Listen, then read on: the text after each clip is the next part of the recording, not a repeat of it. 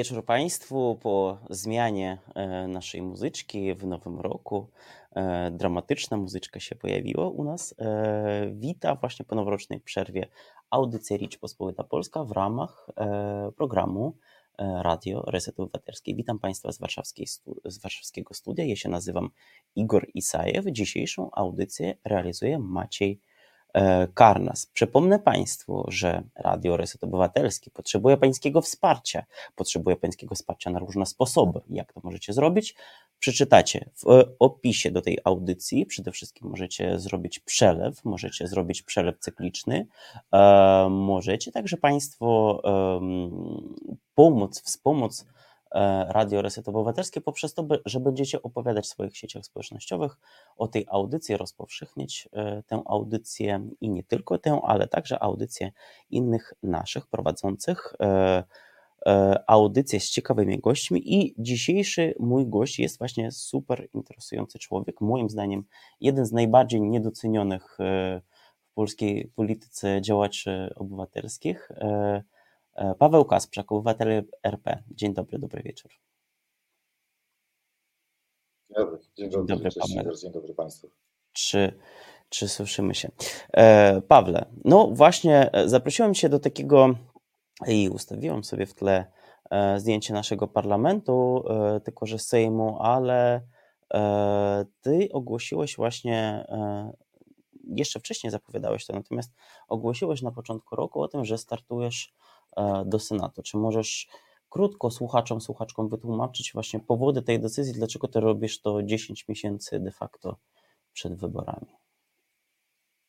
Znaczy 10 miesięcy, 10 miesięcy przed wyborami, to, że oj, mam też jakiś kłopot z pogłosem, ale już zniknął. 10 miesięcy przed wyborami, dlatego że no, zapowiadałem to już wcześniej, e, między innymi z tego powodu, że mm, E, no, chciałbym uniknąć tego skandalu, który e, towarzyszył mojemu kandydowaniu e, w 2019 roku, kiedy to w ostatniej chwili okazało się, że efektem negocjacji w tak zwanym pakcie senackim była kandydatura pana Kazimierza Ujazdowskiego w Warszawie. Ja, ja szczerze mówiąc kandydowałem w reakcji na tę kandydaturę. Wcześniej wraz z obywatelami RP protestując przeciwko takiemu no, niedemokratycznemu trybowi wyłaniania tych kandydatur, no, skoro kandydat miałby być wspólny, e, no to oczekiwaliśmy, że nie wiem, z trzech partii, które wówczas startowały, poznamy pretendentów, no ile nie trzech, to może dwóch, tak dwoje, przepraszam, e, i przynajmniej poznamy okoliczności, w których doszło do, e, dochodzi do wspólnego wskazania jednej osoby. Tu natomiast y, nic takiego nie nastąpiło. Bach, pan Kazimierz Ujazdowski, y, niedługo wcześniej wiceprezes PiS, autor pisowskich projektów konstytucji. Raczej mm, nie chcę go komentować. No, postać w Warszawie dosyć kontrowersyjna, bo ewidentnie bardzo, bardzo konserwatywny e, w progresywnej e, Warszawie. Więc ja wtedy wystartowałem, domagając się debaty między nami, deklarując zresztą, tę deklarację podtrzymuję dzisiaj również, deklarując zresztą, że jeśli mój e, kontrkandydat okaże się lepszy w tej debacie, co zmierzymy, no było już bardzo późno, więc nie dało się inaczej jak tylko jakimiś sondażami, e, no to wtedy ja się wycofam. E, oni tej debaty odmówili, więc ja dzisiaj próbuję zgłosić się wcześniej, no po to, żeby dać czas na jakieś spokojne rozstrzygnięcie tej, tej sprawy i stawiając od razu jeden z pierwszych celów tej swojej kandydatury, taki wyprzedzający to, to ewentualne miejsce w Senacie, mianowicie wybór, demokratyczny, podmiotowy wybór, w którym ludzie wiedzą, dlaczego głosują na tego kogoś, kto startuje e, przeciw PiS. E, pamiętam wtedy, te, te, te 3 czy 4 już lata temu, mm, e, jakby sama taka oferta, sam taki postulat, żeby ten wspólny kandydat czy kandydatka został wybrany, a nie budził jakiegoś społecznego zainteresowania, zanadto mówiąc szczerze. Myśmy trochę wołali na puszczy o te demokratyczne pryncypia, ale no właśnie tak było dopóty, dopóki w Warszawie nie objawił się nagle z nienacka e, pan Kazimierz Michał Ujazdowski i wtedy jakby społeczność Warszawy, zwłaszcza ta aktywistyczna, przekonała się, no co się dzieje wtedy, kiedy tego rodzaju targi odbywają się w gabinetach i nikt nie ma na nie wpływu. No wtedy właśnie mamy tego rodzaju niespodzianki. Więc kandyduję jeszcze raz 10 miesięcy, ogłaszam się 10 miesięcy wcześniej po, po to, żeby, żeby uniknąć tego skandalu. Drugi powód jest taki oczywiście, że no, spróbuję odbić straty na rozpoznawalności w tym czasie.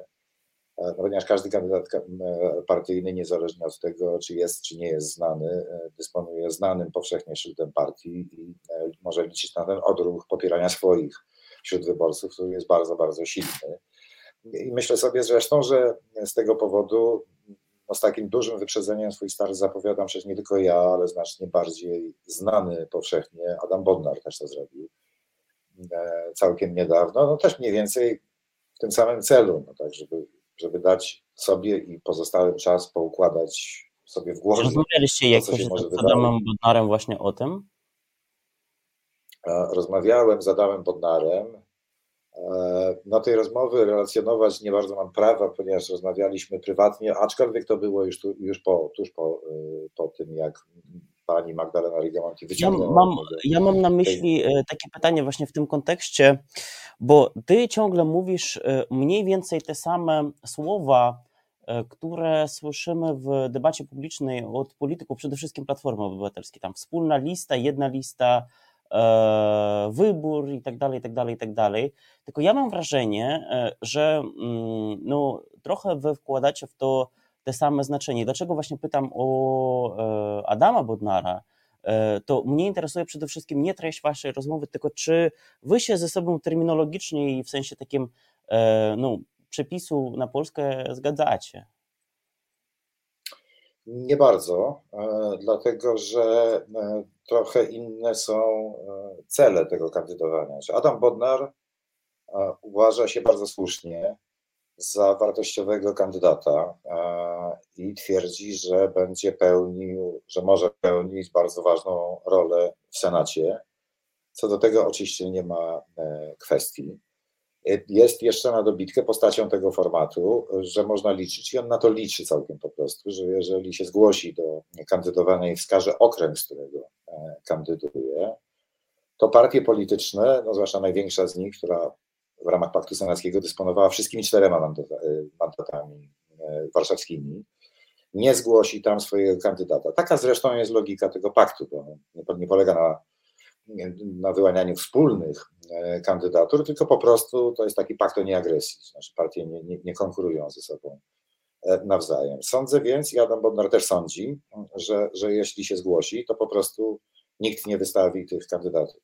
Mnie trochę szkoda tej, tego jego formatu, dlatego że on mógłby być game changerem, to znaczy mógłby być tym kimś, kto jeśli wezwie do tego, żeby właśnie ten proces wyłaniania wspólnych kandydatur uspołecznić, poddać jakiejkolwiek społecznej weryfikacji, to tak mogłoby się stać. A, no, czy, póki co nic nie wskazuje na to, że on jest w ogóle zainteresowany i widzi ten problem. Znaczy, dla, dla niego wartością tej, e, te, tego jego startu jest po prostu jego własna jakość jako potencjalnego e, senatora i tyle. E, no więc to, to, to są zdecydowanie inne akcenty, tak? On kładzie niż ja.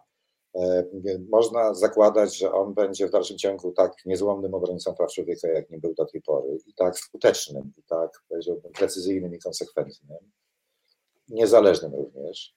E, bo to sobie możemy przypominać, że jego opinie i interwencje e, potrafiły bronić również prawej strony naszej sceny politycznej. On, on, on, wszystko się o nim da powiedzieć, tylko nie to, że jest jednostronny. Jest raczej bezstronny.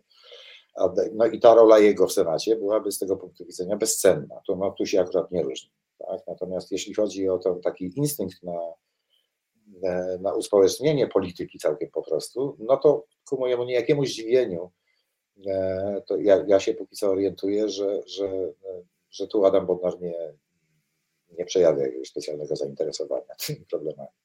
Mhm. No, ja właśnie chcę poczytać, bo dużo ludzi komentuje. Bardzo Państwu dziękuję za te komentarze. Zapraszam też do zadawania pytań Pawłowi w ramach dzisiejszej audycji. Natomiast chciałbym kilka komentarzy przeczytać i spróbować się z Tobą razem odnieść do nich. E, Max Fuller pisze: Popieram kandydaturę Pawła i mam nadzieję, że wejdzie do Senatu. Ja właśnie mam wrażenie, kilka takich e, komentarzy jest e, Ciebie popierających. Ja mam wrażenie, że no właśnie to, co powiedziałeś o tym game changingu, e, że tobie właśnie nie chodzi przede wszystkim o wejście do Senatu, właśnie dlatego ogłaszasz tę kandydaturę 10 miesięcy przed, a właśnie chodzi o taki game changing. W, poprzedniej kampanii chodziło, i teraz próbujesz trochę zrobić taką e, pracę nad e, błędami, właśnie z tego, co się nie udało wcześniej. Więc może, może byś to rozwinął, w tym sensie, że no, czy, czym ma być ta, ten start do Senatu? Bo przecież to nie tylko o start, o wejście do Senatu tutaj chodzi.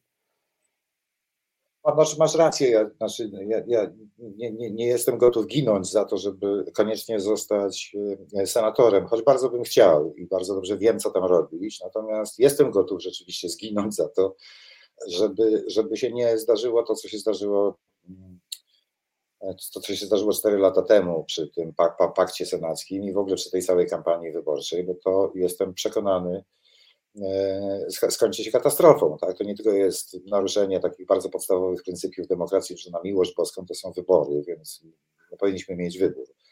E, tak całkiem po prostu, a nie popierać y, konia, e, jeśli go partie wystawią, bo przecież tak wygląda ta rzeczywistość plebiscytarna.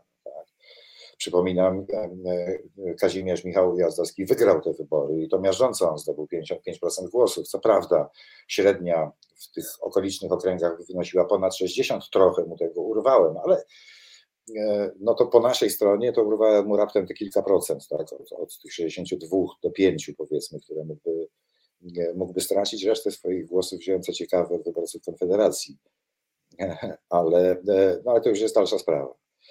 E, natomiast rzeczywiście e, ten bój pierwszy, bardzo zasadniczy, na którym mi bardzo, bardzo zależy, on dotyczy tego, byśmy mieli po prostu głos w tych wyborach, a nie popierali tych, którzy, o których się wykłócą czterej panowie, nawiasem mówiąc.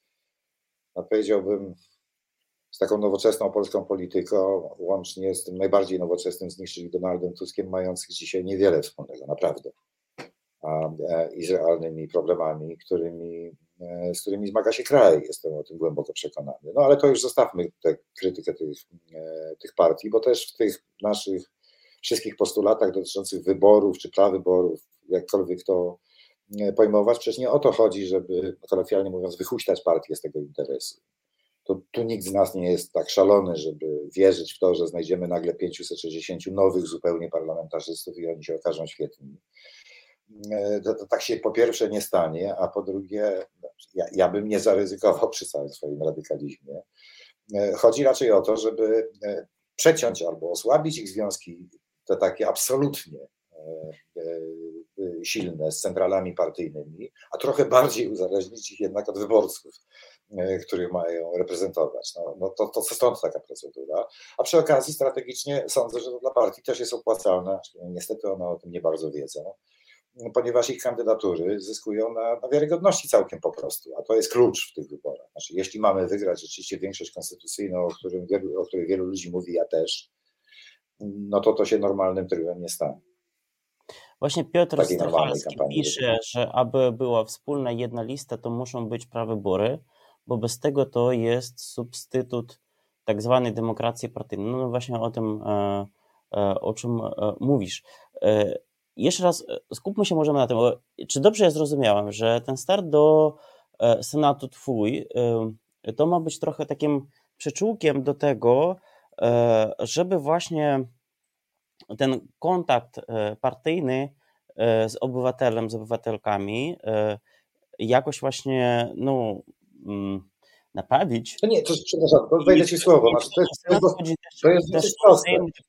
No partie dysponują miejscami biorącymi e, w Sejmie. Tak? W Senacie oczywiście ordynacja jest większościowa i trochę na czym innym to polega, ale oczywiście kto ma szyld partyjny, ten po prostu wchodzi, jeżeli jego partia ma przewagę. W Warszawie akurat Platforma Obywatelska ma miażdżącą przewagę. Kogokolwiek w związku z tym namaści Donald Tusk, ten po prostu wchodzi. E, to jest taki obyczaj, tak? I on może namaścić Giertycha, co słychać teraz w komentarzach, no szczerze mówiąc, od Dominiki Wielowiejskiej z Gazety Wyborczej, to wiem, a nie z żadnych plotek. E, albo tak jak to zrobił Schetyna, może namaścić Ujazdowskiego. I on wchodzi, kimkolwiek jest. Naprawdę. To, to bez jak tutaj różnicy. W pisali za panią Andersową, że na Podlasiu wystawili konia, tak. I koń wszedł, trochę na tej zasadzie, tak. Tak jest. Tak jest, tak jest. I, i no, no, no, to na, na, tym ta logika polega. I otóż teraz chodzi o to, żeby ją, no, może nie tyle przeciąć, co chociaż jak, jakkolwiek os, osłabić. Znaczy, też przestrzegam przed tą taką zgodą na, na to powolne, ale bardzo wyraźne, znaczy, właśnie nie powolne, bardzo gwałtowne osuwanie się polskiej polityki w ten dwubiegunowy taki scenariusz, jest PiS i antyPiS, tak? I, i, I teraz te próby zjednoczenia, które e, ze strategicznych, ale też paru innych powodów, to może zostawmy na razie na boku, ja bardzo popieram, ale to jest strasznie niebezpieczny kurs dlatego że plebiscyt wtedy w tych wyborach to nie jest właściwy wybór. E, jeżeli mamy gdziekolwiek do czynienia cywili- na świecie z cywilizowanymi systemami takimi dwupartyjnymi, to mamy, to widzimy je w Anglii, w Wielkiej Brytanii i w Stanach Zjednoczonych. W Stanach Zjednoczonych są prawybory wpisane e, w konstytucyjne normy ustrojowe tego kraju. W Wielkiej Brytanii ich nie ma, ale tam jest bardzo silna, bardzo stara i powszechnie przestrzegana demokratyczna tradycja, w której te dwie rywalizujące ze sobą partie są po pierwsze bardzo liczne, po drugie ich frakcje są znane od tak dawna jak same te partie, niejednokrotnie. I tam każda tego rodzaju decyzja odbywa się w wielostopniowej, bardzo skomplikowanej demokratycznej procedurze, która obejmuje setki tysięcy członków tych partii. W Polsce to się odbywa w gabinetach, gdzie jest kilku facetów i oni dealują między sobą. No proszę zauważyć, że już pomijam statuty e, polskich partii politycznych, które są skrajnie antydemokratyczne, ale na przykład koalicja obywatelska jako koalicja, nie czepiam się jej akurat, e, e, to jest koalicja, ona nie ma statutu. W związku z tym konkurencja między frakcjami, między na przykład twardym trzonem Platformy Obywatelskiej a Nowoczesną, nie może polegać na żadnych regułach, bo ich nie ma. Tam jest wyłącznie szturchanie się łokciami i kopanie po kostkach pod stołem. Tak? Wyłącznie na tej zasadzie odbywają się targi, kto ile dostanie miejsc biorących. Jeśli politycy mają rozsądek, e, to patrzą na sondaże. Ale w ich rachunkach zysków i strat nie tylko sukces wyborczy się liczy, o czym boleśnie przekonaliśmy się w wyborach sejmowych w 2019 roku, tylko również interesy aparatów partyjnych. Tak? No, ja przypominam może, że rozmawiamy w takiej sytuacji, w której w 2019 roku opozycja przegrała te wybory, mimo że uzyskała większość głosów. Chcę przypomnieć też, że obywatele RP akurat byli jedynymi, którzy w tym czasie publikowali e, i głośno o tym krzyczeli przeliczenia tych wyników sondażowych na e, mandaty poselskie, prorokując e, to nieszczęście, które się stanie. Żadna gazeta w Polsce tego nie robiła i nie publikowały tego sztaby partyjne. O ile dziennikarzy ja mogę posądzać o rozmaicie o bardzo daleko posuniętą niekompetencję, to się czasem zdarza. O tyle nie wierzę, że w sztabach partyjnych nie było kogoś, kto potrafiłby liczyć za pomocą algorytmu Donta. Oni wiedzieli, w co nas pakują tak? i wpakowali nas pełną premedytacją. E, to, że e, kierownictwo tych partii nie zostało zmiecione przez opinię publiczną z powierzchni ziemi, to jest właśnie ta specyficzna polska specjalność, którą no, jakoś usiłuje odkręcić. Znaczy, to jest bardzo trudne zadanie. Wiem. To, o czym mówisz, to jest trochę taka właśnie specyficzna lojalność wobec swoich, tak?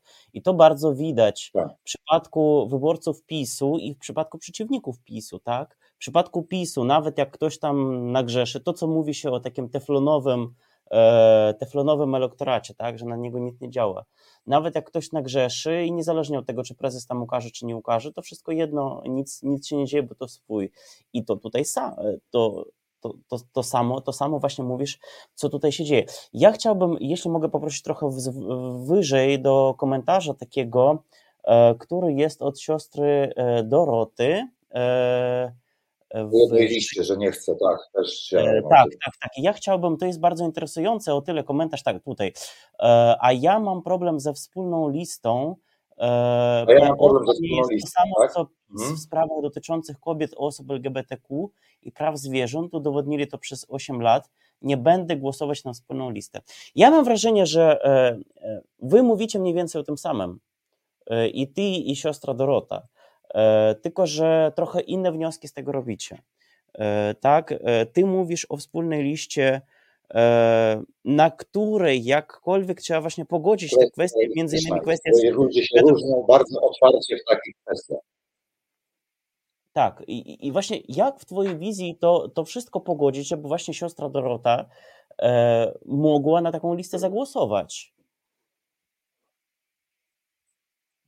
Znaczy, idea akurat sejmowej wspólnej listy, tak, no bo to jest trochę co innego niż ta senacka kandydatura, no bo tutaj kandydat może być jeden i tutaj żadna proporcjonalność tego typu, że na przykład, nie wiem, konserwatywno-centrowy elektorat zdobędzie 40%, a radykalnie lewicowy pod tym względem, jeśli by te kalki pojęciowe stosować, to będzie na przykład 30, tak? I wtedy e, jakimś rachunkiem, jakimś targiem e, nastąpi jakieś rozwiązanie w którejkolwiek z tych spraw. Ja przede wszystkim uważam, że mm, jeśli nastąpi takie zwycięstwo, jakie nam się kroi w tych wyborach, póki co, e, to żadna z tych spraw, takich jak rozdział Kościoła od państwa, po prostu nie zostanie podjęta.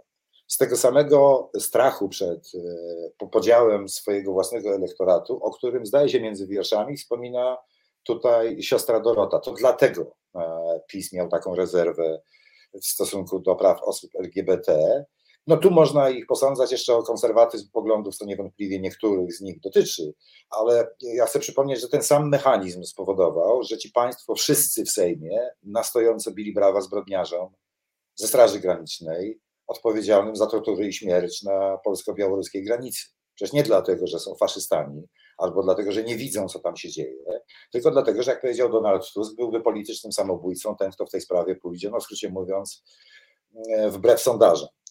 E, słaba władza z małym mandatem, e, obawiająca się powracającej fali populizmu, której sprzyjać będą kryzysowe kolejne sytuacje, po prostu tych tematów nie podejmie. Jestem co do tego głęboko przekonany. Akurat aborcja, Tusk wygłosił te swoje deklaracje, być może to się odwróci, ale ten sukces należy zawdzięczać no, zdecydowanie bardziej Marcie Lempart niż Donaldowi Tuskowi, co do tego mamy jasność. E, e, e, prawda? Natomiast rzeczywiście te kwestie nie zostaną podjęte. To, co, czego my się domagamy, mówiąc o prawyborach, to jest to, żeby nam się przynajmniej starli ludzie, którzy, znaczy Kosiniak-Kamysz z Klaudią Jachirą, jak to Kosiniak-Kamysz mówił, twierdzą, że nie wyobraża sobie siebie z nią na wspólnej liście, tak? I żeby oboje miejsca swoje na, na tej wspólnej liście zawdzięczali temu samemu, czemu zawdzięczają miejsca w parlamencie całkiem po prostu, czyli konkurencji między sobą i poparciu wyborców. Tak?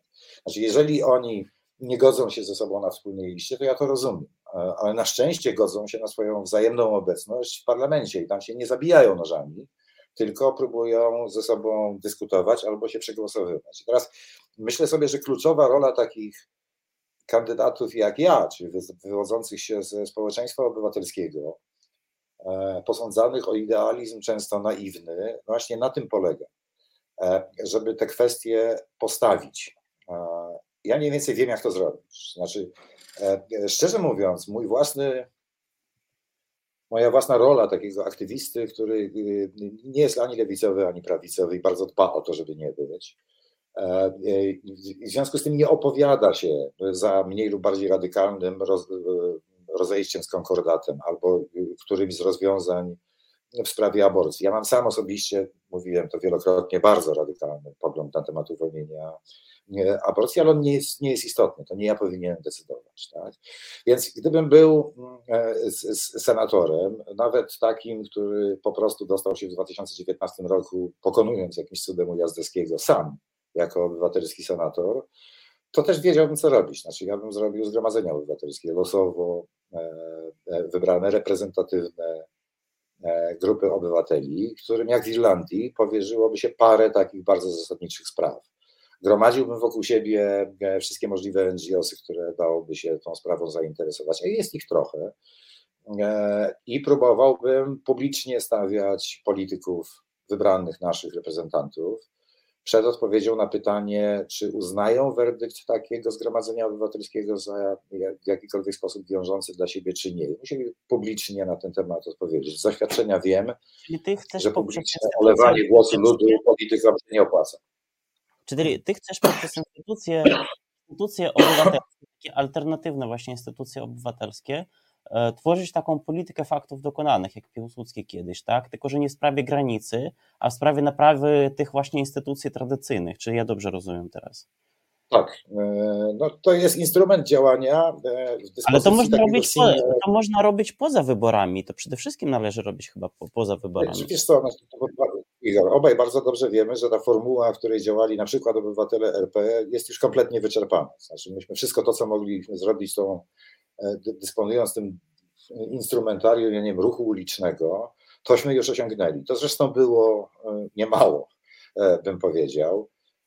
Akurat teraz w kwestii praworządności to jest przez polityków rozmieniane na drobne. Jeszcze, żeby było weseliej, co, co, co rysuje taką dosyć dobrą puentę do, tej, do tych siedmiu lat naszej działalności, ona jest frustrująca. No, jak ktoś chce się frustrować, niech się frustruje. Ja mam trochę inny temperament i uważam, że trzeba iść do przodu e, i po prostu sięgnąć po następny instrument. Mi jest mandat senatora do tego krytycznie potrzebny, po to, żeby być w mediach, a nie być przez media cenzurowany, po to, żeby e, móc skutecznie organizować opinię publiczną, po to, żeby, nie wiem, skutecznie zbierać pieniądze na zgromadzenia obywatelskie, bo to jest strasznie kosztowna impreza, E, e, po to, żeby dysponować właśnie, a propos pieniędzy potrzebnych na Zgromadzenie Obywatelskie, dysponować funduszem biura e, senatorskiego, który można na to przeznaczyć, zamiast na jakieś duperele, przepraszam za kolokwializm.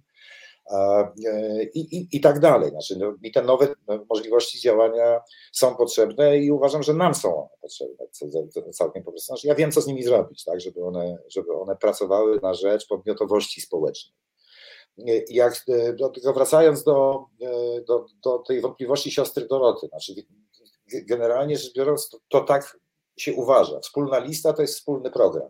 Absolutnie nie, to nie jest możliwe. W tych wszystkich kwestiach, które wszyscy wymieniali, że to szkielet wspólnego programu są wartości europejskie, albo na przykład praworządność, no to w sprawie praworządności widzimy, co się dzieje. Znaczy, tam nie ma żadnej jednomyślności. Jak przychodzi do czego, to następują skandale. Ja zresztą jestem świadkiem tego od lat. E, nasze recenzje na ten temat się jakby w mediach nie sprzedawały, no bo media też lubią raczej sprzyjać partiom niż je, e, opozycyjnym, niż je krytykować, to jest też jasne, prawda?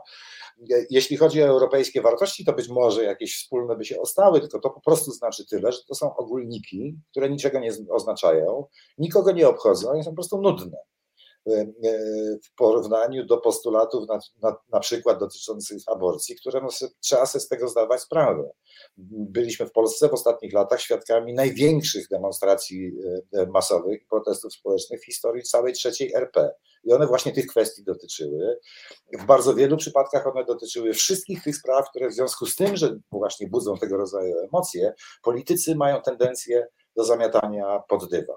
Więc naprawdę z tego powodu ktokolwiek uczestniczył w tych wszystkich akcjach protestacyjnych, czy one dotyczą aborcji, czy one dotyczą praworządności i tak dalej, powinien zrobić wszystko, żeby wepchnąć do e, parlamentu ludzi, którzy się uprą i którzy zamieść tego pod dywan nie pozwolą. No to to jest po prostu jeden z bardzo podstawowych postulatów adresowanych do wszystkich tych, którzy byli zaangażowani kiedykolwiek, w którymkolwiek okresie w ciągu tych e, e, siedmiu lat. Bo dzisiaj mogą być sfrustrowani to widzę w koło siebie zniechęceni. Pojawił się komentarz, e, pojawił się komentarz siostry Doroty, który jest trochę odpowiedzią e, na, na Twój głos. No właśnie, jeśli e, prawo do aborcji nie jest dla, ważne dla Pana, to chłopie spadaj z mojego świata, nie możesz Ty być moim reprezentantem w żadnej sprawie. I to jest, to jest trochę to, o czym... Ale to, ja nie bo chciałbym się upewnić, do kogo to jest adresowane, bo dla mnie jest to ważna sprawa. Znaczy, to jest na czele E, e, aha, to może być tak, to może być RPL jest rozbrojenie tych wszystkich, jest rozbrojenie tych wszystkich właśnie tematów, które politycy zwą e, zastępczymi albo kwestią światopoglądową, co jest oburzające, bo to jest kwestia życia i śmierci bardzo wielu ludzi, a nie, a nie światopogląd Donalda Tuska na przykład, bądź też innego Kosiniaka Kamysza. Nie, nie, to jest fundamentalnie ważna sprawa. I przed chwilą powiedziałem nie to, że mam że to nie jest ważne dla mnie, tylko właśnie to, że się uprę, żeby ta sprawa stanęła i została rozwiązana, podobnie jak kilka innych e, takich jak rozdział Kościoła od państwa, kwestie praw osób LGBT, e, które zresztą uważam za prostsze, no ale to już jest e, dalsza sprawa, i mnóstwo innych zagadnień, których państwo pewnie nie dostrzegają, bo nikt ich w Polsce nie dostrzega, takich bardzo fundamentalnych zagadnień ustrojowych, jak na przykład trójpodział władzy, którego w rzeczywistości w Polsce po prostu nigdy nie było. Tak? Znaczy, bo trójpodział władzy, przypominam, nie tylko na tym polega, że sądy są niezawisłe, to też, ale że istnieje parlamentarna kontrola władzy wykonawczej. W Polsce mieliśmy do czynienia raczej z odwrotnością tego e, procesu. Raczej było tak, że parlament był po prostu zapleczem, maszynką do głosowania rządowych ustaw. I to fakt, że PiS postawił tutaj puentę taką barejowską, e, no ale to właśnie tylko była puenta, tak? bo w istocie z tym samym zjawiskiem mieliśmy do czynienia właściwie w całej historii III RP. Wojtek Polak pisze, czyli pan Paweł byłby senatorem niezależnym. Nie dziwi więc mnie to, e, że partie polityczne nie chcą go na swoich listach. Partii cenią najbardziej lojalność i grę zespołową, a nie indywidualizm. No to właśnie to, jak, jak pan Wojtek e, to opisał, nie ma nic osądnego w samej w sobie lojalności czy grze zespołowej, tym bardziej to tak, jeśli to sformułować, tak? Raczej wadą jest indywidualizm. Natomiast tak, natomiast no właśnie teraz jesteśmy w tej sytuacji takiego no, sztucznego trochę, sztucznej antonimizacji tej gry zespołowej i indywidualizmu e, w polityce. Ty właśnie mówisz o tym, że te kwestie światopoglądowe właśnie należy rozwiązać, jak rozumiem, należy rozwiązać e, zgodnie z tym, co powiedzą obywatele, ale wierzysz prawdopodobnie w to, że no, powiedzą tak, jak, jak, jak, jak e, myślisz ty. Natomiast czy to naprawdę e, będzie takim przypisem na taką polaryzację? Czy da się właśnie przez takie e, obywatelskie rozwiązania tę polaryzację w Polsce no trochę przynajmniej zniżyć, obniżyć jej, jej, jej, jej stopień?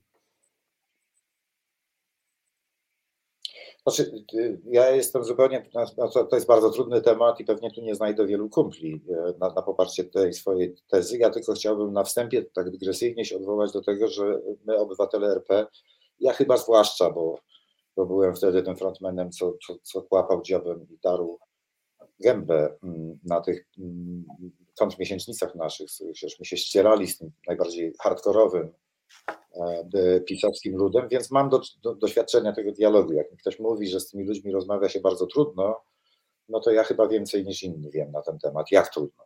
E, natomiast wiem też, że się da. E, I, i, i też wiem, że no, jeśli chcemy wygrać większość konstytucyjną, to nie ma siły z częścią tamtych ludzi, musimy się dogadać.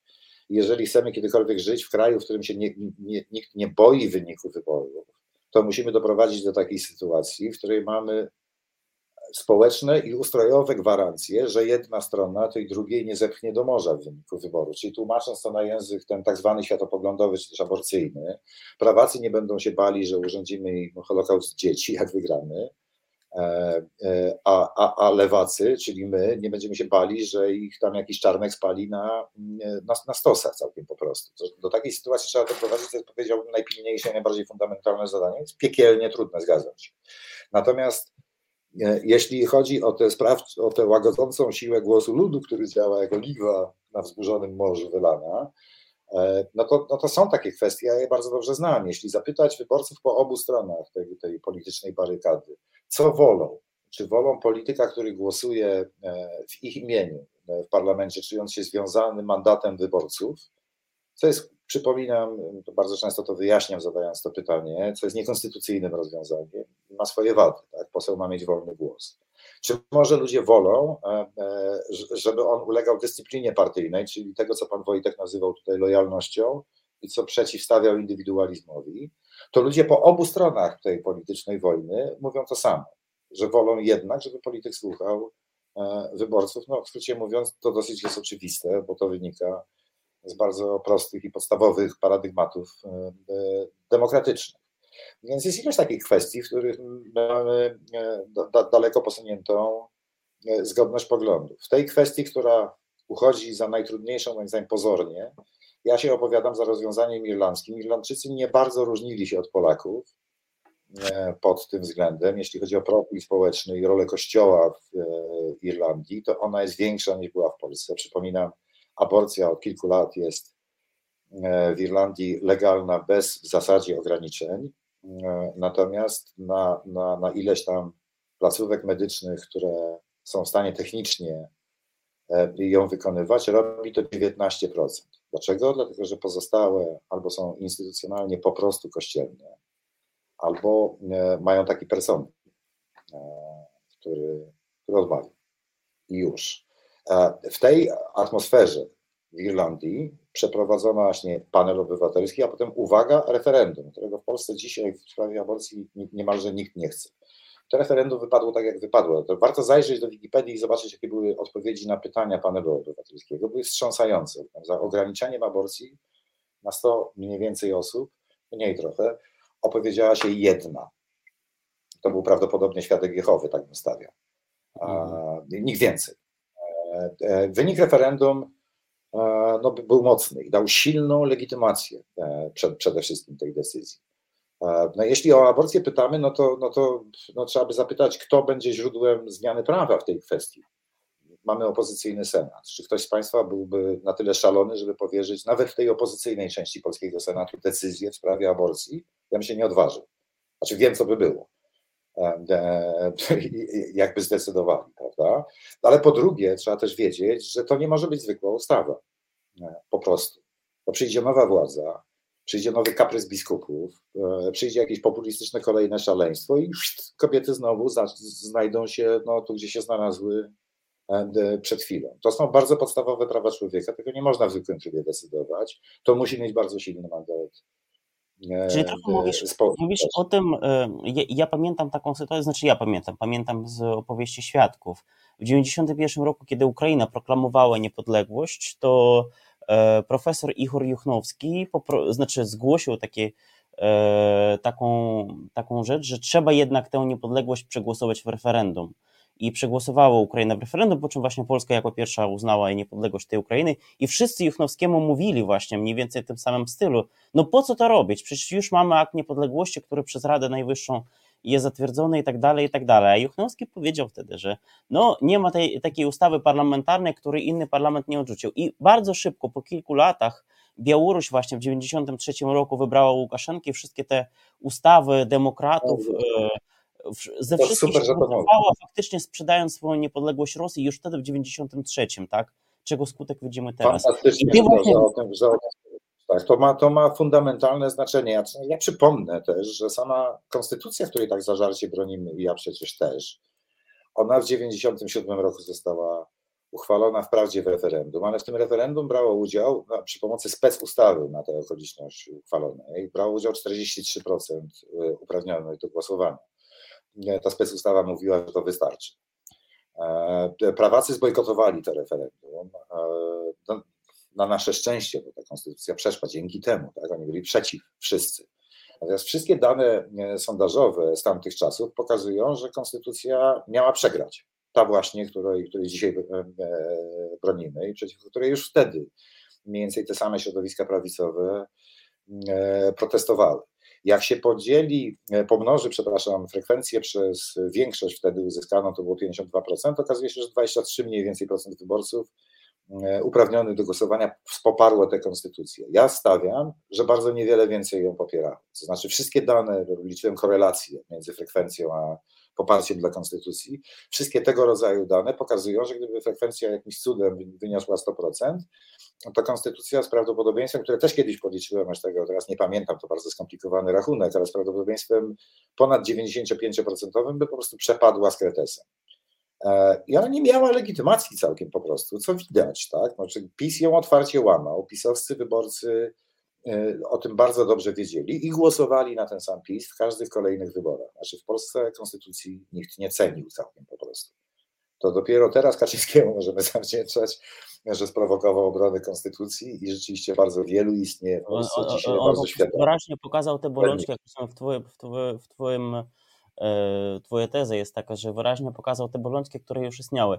Chciałbym przeczytać taki komentarz, który mnie się bardzo spodobał.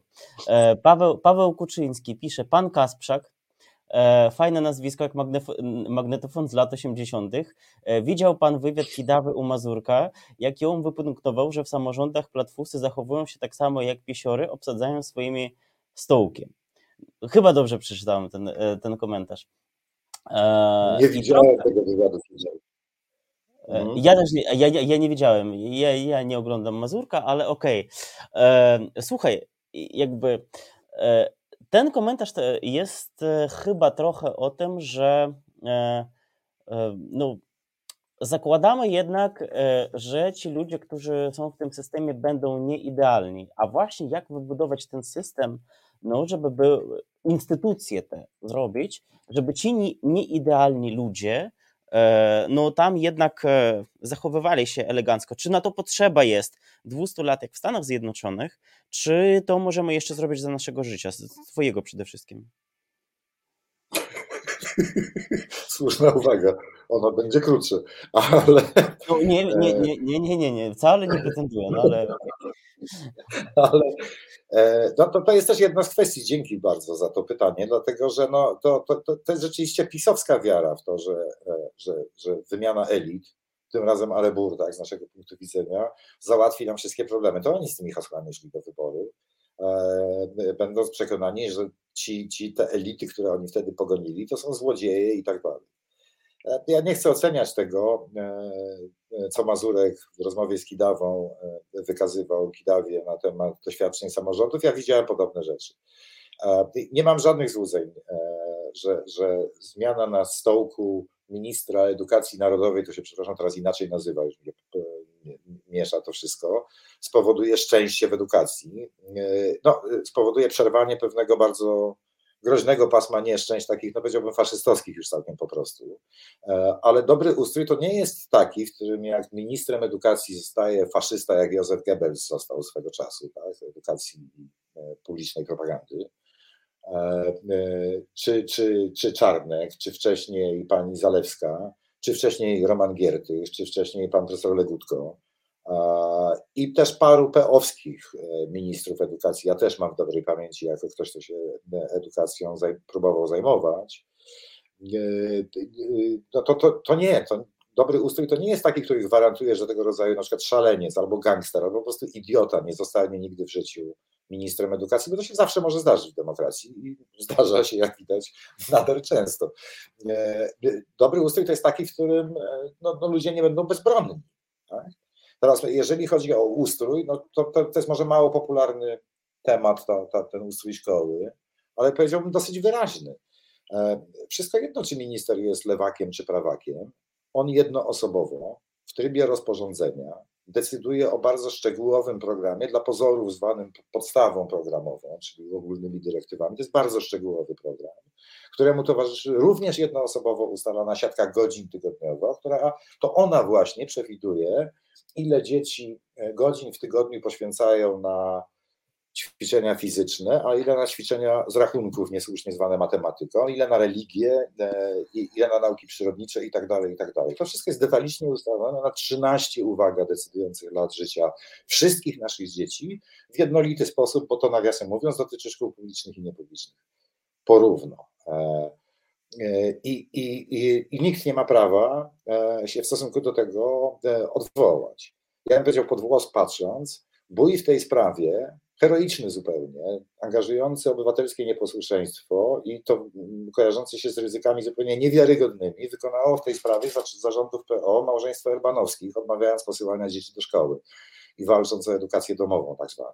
Oni to robili z prawackich oczywiście e, po powodów, bo oni uważali, że gender w szkole oraz Halloween to jest szatan i w związku z tym oni nie, nie, nie poślą dzieci do szkoły, ale ja znam takich, bo uczestniczyłem w edukacyjnej alternatywie i zakładałem wolne szkoły i znam też takich, którzy się nawiasem mówiąc w jednej szkole potem spotykali z tymi ludźmi, którzy e, z lewackich z kolei albo hipisowskich powodów nie chcieli po prostu księdza e, i katechezy w szkole i dlatego nie chcieli posyłać do, do, do szkół swoich dzieci. No tego rodzaju fundamentalne prawa, jak również taka refleksja na ten temat, że no w końcu na przykład niezdana matura albo brak promocji z klasy do, do klasy, to jest wyrok, który decyduje w bardzo istotny sposób o życiu dziecka na długie lata.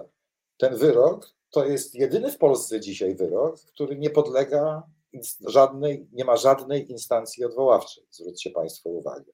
Znaczy, jeżeli by przyjrzeć się konstytucyjności polskiego prawa oświatowego od zawsze, to nie, nie tylko tego pisowskiego, no to ona jest mocno podejrzana. Naprawdę stoi pod bardzo poważnym znakiem zapytania. I teraz takich zagadnień ustrojowych jest bardzo dużo. Tak?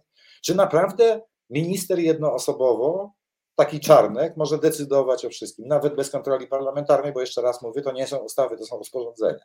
Więc parlament może tylko ewentualnie pokrzyczeć, że ojej, bardzo niedobrze albo bardzo głupia i nic więcej się zrobić nie da. Można tylko ewentualnie spróbować odwołać e, ministra. Samorządność w szkołach nie istnieje żadna. Samodzielność nauczycieli w ogóle szkoda gadać. Tak?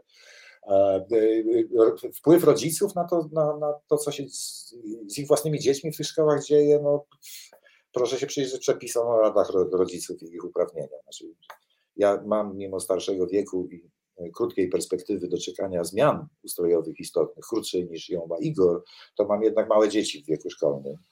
A, no i, mniej więcej wiem, jak to wygląda, tak, też na, na, na, na bieżąco. I jak się z biegiem czasu pogarsza, nie poprawia w Polsce.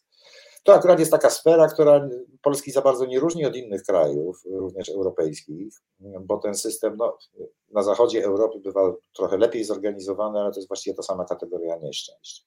Podobne rzeczy zresztą, podobne kategorie nieszczęść dotyczą ochrony zdrowia, dotyczą systemów emerytalnych i tak dalej. No wszyscy mają z tym kłopoty.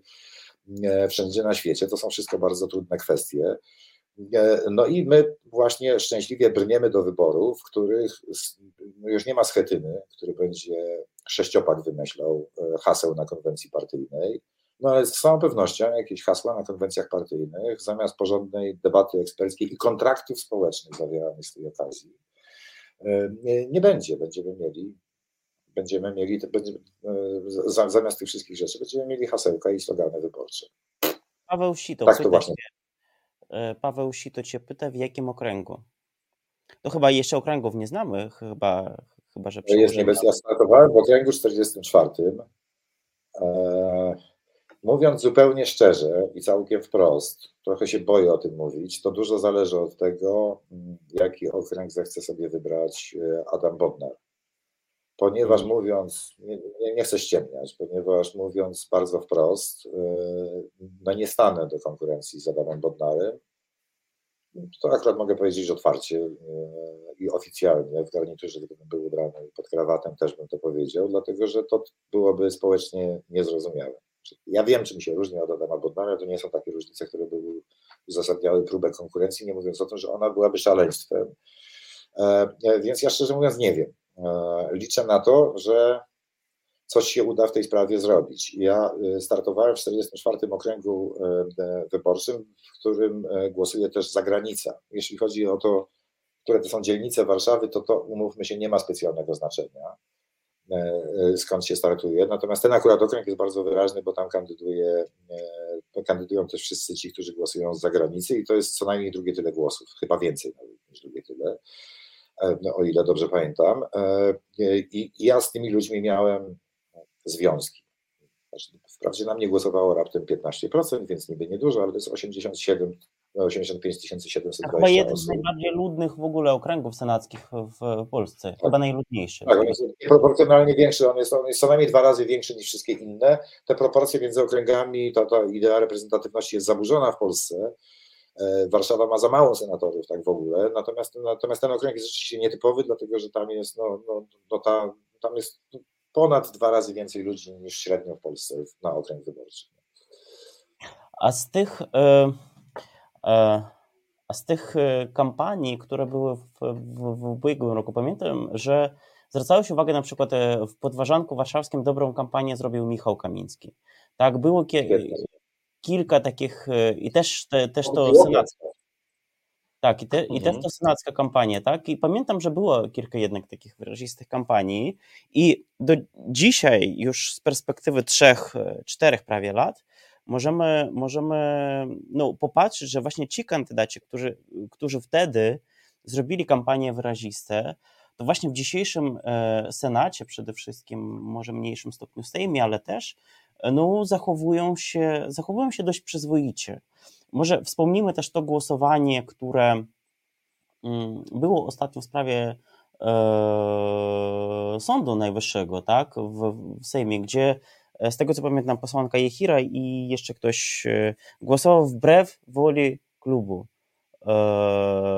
I jak rozumiem, partie będą chciały wyciągnąć przeciwko tym ludziom konsekwencje trochę, trochę wracam do tego starego pytania, ale dużo jest właśnie pytań w, w komentarzach. E, jak właśnie, co, co, co, co ty widzisz, e, w, co możemy zrobić też w czasie tej kampanii, ale przed kampanią, żeby takich rzeczy no, partie nie pozwalały sobie zarządzać i właśnie tak karać za brak tej przysłowiowej lojalności.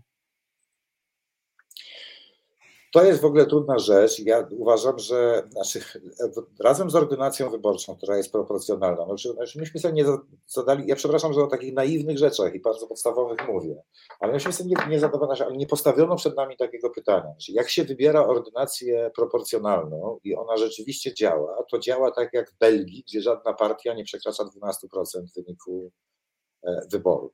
W związku z tym tam żaden zamach stanu nie grozi e, nikomu ten wynik belgijski, te wyniki belgijskie są sztucznie podzielone, bo tam z uwagi na te dwie połówki e, mhm. kulturowo-wyznaniowo-językowe e, e, kraju, par, partie, są, partie są też podwójne, tak? no ale tak czy owak, ta stawka partii politycznych w wyścigach wyborczych jest wyjątkowo wyrównana, tam nikt nie dominuje. Tak? Nawiasem mówiąc, z tej mapy politycznej Europy widać bardzo wyraźnie, że im większa jest taka polaryzacja, znaczy im wyraźniejsze są przewagi osiągane przez partie, zwłaszcza w dwie właśnie, tym jest gorzej tam z demokracją. W wyborach europejskich, przypominam, e, e, koalicja europejska, e, przegrawszy te wybory, uzyskała tak naprawdę czwarty wynik w Europie. Była czwartą najlepszą partią, jeśli chodzi o procent uzyskanych głosów. Na nasze nieszczęście PiS był, ale uwaga, trzeci. Drugi, wcale nie pierwszy, był Fidesz. Pierwsza była maltańska socjaldemokracja, której cywilizowani ludzie w Europie kibicują, ponieważ jej alternatywą są maltańscy nacjonaliści. Nie wiem skąd się tacy tam biorą, ale są. E, natomiast maltańska socjaldemokracja, no cóż, rządzi tam od lat i na Malcie giną dziennikarze. E, to nie są e, wcale żarty. No dobra, e, ale e, jeśli się ma proporcjonalną ordynację wyborczą i człowiek się zbliża i, i polityka zaczyna być nudna, co jest szczęśliwym bardzo stanem, i rzeczywistość zbliża się do tej politycznej, takiej jakiej, jakiej jest w Belgii, to co prawda nie grozi nam totalitaryzm, tyrania i tak dalej, ale skuteczność obietnic wyborczych e, no, jest dosyć problematyczna. Ta sprawczość polityki jest żadna. Czyli partia, która składa obietnice wyborcze, musi wejść w koalicję i pozawierać potencjalnie milion kompromisów. E, I dopada ją to, co Kaczyński nazywał imposybilizmem. To jest bardzo poważny problem, tak? ponieważ znaczy, jak ja słyszę, słucham dzisiaj obietnic wyborczych lewicy na przykład, z bardzo wieloma tymi obietnicami ja sympatyzuję, tylko no, no, no wiem, że słucham kłamstw dlatego że oni wszyscy mówią tak, jakby mieli zostać zamiar premierami. No nie zostaną. Jak mówili w 2019 roku o liberalizacji aborcji, to ja ich wprost pytałem, przepraszam bardzo, ale co wy pieprzycie o liberalizacji aborcji? Właśnie zawaliście sojusz z Kazimierzem Michałem Ujazdowskim, który to będzie musiał zatwierdzać w Senacie. E, więc nie, nie mówcie mi o e, liberalizacji aborcji, bo nawet w tej oczywistej sprawie kłamiecie całkiem po prostu i to z pełną premedytacja. Więc to jest jeden biegun, tak? a drugi biegun to jest ordynacja większościowa, która daje sprawstwo. E, tak? Tam ta partia, która wygrywa, ma pełny mandat do tego, żeby i pełne możliwości, żeby spełniać swoje obietnice wyborcze. Teraz pytanie, którego wariantu my chcemy, czy chcemy to wymieszać, w jakich proporcjach i dlaczego? No proszę zwrócić uwagę, że tego pytania nikt nam nigdy, obywatelom tego kraju w Polsce nie zadał. Myśmy tego nie wybrali. Podobnie jak nie wybraliśmy, nawiasem mówiąc, przeznaczenia gigantycznych funduszy strukturalnych, które być może zamiast wlewać beton autostrad, nie potępiam tej decyzji, broń Boże. E, e, można byłoby wydać na edukację czy na rozwój technologii jakichś bardziej zaawansowanych. Nie, nie mówię, żebym tak wybrał, tylko mówię, że jest jakimś skandalem, że nikt nas o takie rzeczy nigdy nie pyta. Jest te, te parę takich pytań ustrojowych my przed sobą e, rzeczywiście mamy. I teraz co zrobić z dyscypliną partyjną, to też zależy od takiej bardziej ogólnej refleksji. E, znaczy, ja oczywiście protestuję przeciwko karaniu za złamanie e, dyscypliny partyjnej, ale słyszę taki głos ludu też o tym, że jak ktoś się przetransferuje z partii do partii, Kazimierz Michał Ujazdowski, to powinien tracić mandat z automatu. No to też jest mocno kontrowersyjna dla mnie, e, dla mnie sprawa. W każdym razie jeden postulat drugiemu dosyć mocno przeczy, e, e, proszę zauważyć. Więc co, co, co powinno się robić w tej sprawie? No w tej sprawie ja, ja przede wszystkim apelowałbym o to, żeby uruchomić instynkt społeczny. Ja pamiętam owację na stojąco, wracam do tego, dla obrońców granic, dla zbrodniarzy Straży Granicznej w Sejmie prawie wszyscy posłowie opozycji stali i bili brawo. Niektórzy z nich z entuzjazmem krzycząc nawet. Ja, ja stwierdziłem, że nie będę na, na, tych, na nikogo z tych ludzi, którzy wtedy klaskali, już nigdy głosował. Parę razy mówiłem to publicznie i w odpowiedzi słyszałem kiwanie głowami. Natomiast to, co powiedziałem, co mówiłem zawsze w następnym zdaniu, mówiłem, kiwa, kiwamy głowami, ale zobaczycie, jak przyjdzie do wyborów, wszyscy na nich zagłosujecie. I tutaj po chwili zmieszania też zobaczyłem kiwanie głowami bardzo powszechne e, na tej sali. Znaczy gdzieś ten gordyjski węzeł trzeba przeciąć, gdzieś trzeba zacząć się domagać od e, tych parlamentarzystów, żeby robili to, czego od nich oczekujemy i w kwestiach pryncypiów, i w kwestiach takiej elementarnej przyzwoitości i w kwestiach racjonalności ich programów e, gospodarczych. No ale to wymaga uświadomienia sobie całego, całego mnóstwa rzeczy, no, jak na przykład tego, że jeśli ktoś wychodzi na wiec polityczny, na konwencję partyjną albo na spotkanie z wyborcami przyszłymi, e, tak, już e, i mówi, że on wie, jak naprawić ochronę zdrowia w Polsce i że w tym celu trzeba dać 13% PKB na przykład na ochronę zdrowia, to kłamie. E, bo tego nikt nie wie, jak, jak, jak, to naprawić. Bo to jest bardzo długi proces społeczny, bo to wymaga wielu lat, o ile nie pokoleń przygotowywania wykształconych, odpowiednio przygotowanych kadr ochrony zdrowia i tak dalej, i tak dalej.